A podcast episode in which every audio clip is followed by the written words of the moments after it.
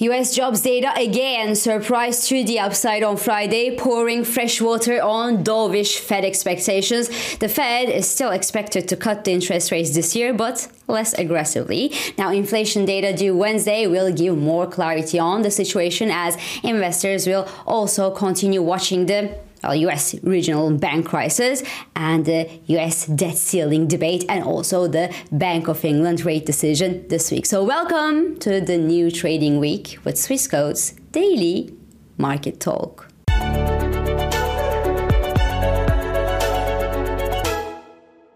Friday's jobs data in the US was nowhere sad, really. The US economy added 253,000 new non-farm jobs in April. That was more than expected for the 13th straight month. The unemployment rate in the US unexpectedly fell to 3.4%, so that's again a multi-decade low level, and wages grew 0.5% on a monthly basis and 4.4% on a yearly basis, both higher than expected by analysts. So the strong strong jobs data from the US reversed the expectation of an interest rate cut from the Fed in July. The expectation that the Fed would cut the interest rates fell from 85 basis points to near 79 basis points after the data. And we even saw a slim, slim expectation that the Federal Reserve could even hike the interest rates again in June, a probability of 10%. Not a lot, but still. So the S2 year yield rebounded from last week's lows, but stayed below the 4% psychological mark, and the US dollar index remained actually offered at the session high levels on the unresolved debt ceiling. And despite some relief that we saw on the US regional banks front on Friday, now the US President Joe Biden will meet some congressional leaders this week, but will unlikely compromise on spending cuts, while the U.S. Treasury Secretary Janet Yellen now urges everyone and the Congress to lift that debt ceiling as, well, the U.S. government could actually run out of money by June 1st. So that's a couple of weeks from now, and that Joe Biden taking unilateral action would provoke a constitutional crisis.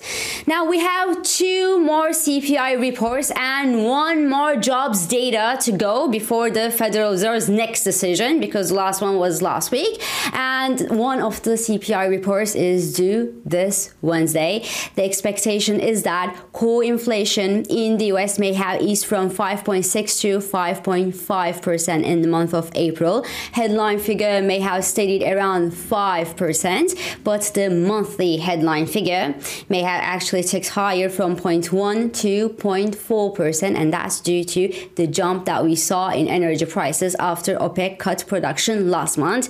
Now, any upside surprise in inflation figures in the US would bring the Federal Reserve hawks back to the market and help somehow scale back the Federal Reserve interest interest rate cut expectations for the coming months. So, as I was saying, for now, the US yields are actually all over the place due to this debt ceiling impasse and debt ceiling talks that are not going anywhere. And the US dollar index remains under a decent, decent selling pressure these days. Again, the debt ceiling impasse and ongoing stress in the US regional banks front actually help keep the Federal Reserve those in charge of the market still, and that despite an economy economic data requiring or calling for a tight hand from the Federal Reserve to fight inflation. So as a result, the euro dollar, which actually dropped below the 110 psychological mark on Friday after the strong US jobs data was released, well quickly rebounded and remains bid above that 110 mark in Asia this morning sentiment in the euro dollar remains upbeat for the euro bulls obviously although there is a solid solid resistance into the 111 mark as waiting for the euro bulls on the top side. Cable on the other hand is testing the ceiling of a long-term downtrending channel. As economists and well markets can't really agree on what the Bank of England should do or what the Bank of England will do next. Economists bet for one more rate hike from the Bank of England and oppose, whereas the interest rate market is priced in a 25 basis point hike this Thursday when the Bank of England meets, followed by one or possibly two more interest rate hikes until this September, which would then push the British policy rate to the 5% psychological mark into this fall. And given how inflation looks scary in the United Kingdom, well, the Bank of England should actually continue hiking the interest rates because even though Mr. Bailey keeps saying that the prices, the price pressures in the UK will drastically cool down sometime later this year, he should also consider the risk that they might not. And well, there are some other graphs circulating on Bloomberg these days showing bets of further interest rate hikes from the Bank of England this year and potential cuts from the Federal Reserve, which would lead to a Bank of England rate higher than the Federal Reserve rate by November this year we shall see that. I still think that if the bank stress in the US is well contained and the impact on the US economy is not dramatic, well, the Federal Reserve will actually keep the interest rate steady at least to the end of this year and there wouldn't be any rate cut. But in all cases, the expectation between the Bank of England and the Federal Reserve are diverging and they're diverging in favor of the first, and that should keep cable on path toward further gains. In equities, well, the S&P 500 closed with a 1.85% gain on Friday, as U.S. regional banks actually closed a turbulent week with a bang, really, because PacWest shares rallied more than 80% on Friday. Western Alliance shares jumped nearly 50%, and SPDR's regional bank index was up by more than 6% on Friday's trading session.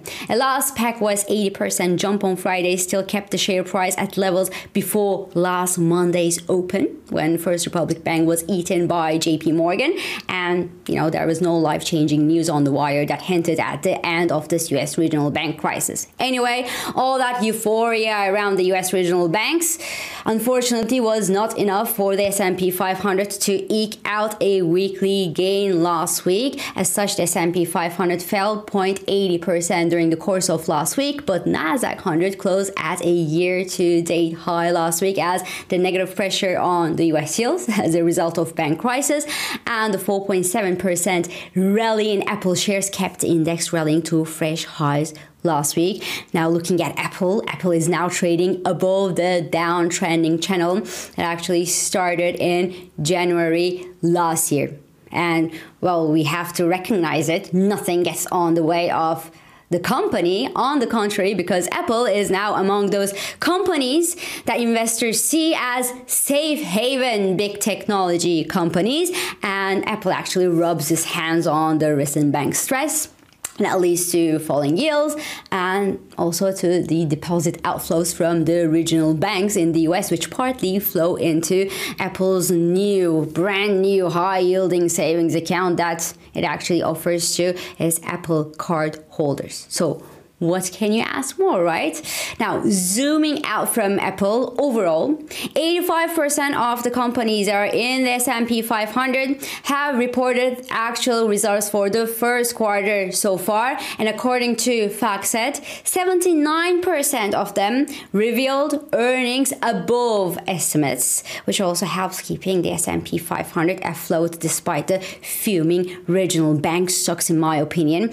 Now, the earnings in S&P 500 will continue flowing in this week. Airbnb, PayPal, Disney, and JD.com are among big, big names that will go to the earnings confessional throughout this week and release their latest quarterly results. And last but not least, in energy markets, US crude jumped nearly 4% on Friday's trading session, along with the US equities, and is bid above the $70 per barrel level this morning in Asia. Now, we are now far, far below the price levels that we saw when OPEC announced cutting the production to boost prices last month. So the OPEC boost to oil prices remain fairly, fairly short lived. So the latter means that one, market is strongly concerned about the deteriorating growth outlook that actually do weigh on the oil demand outlook and on oil prices. And two, well, OPEC could actually surprise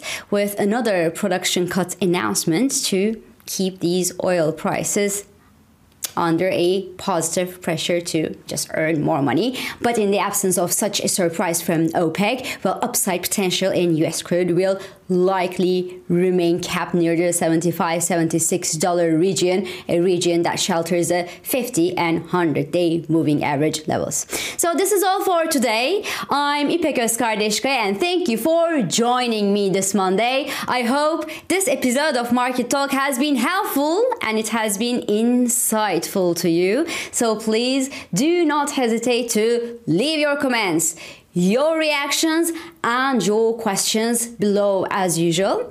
And follow us on Instagram, on Twitter, and on LinkedIn for regular market updates. And subscribe, of course, to our YouTube channel for daily market comments. I will meet you again tomorrow. And until then, good day trading.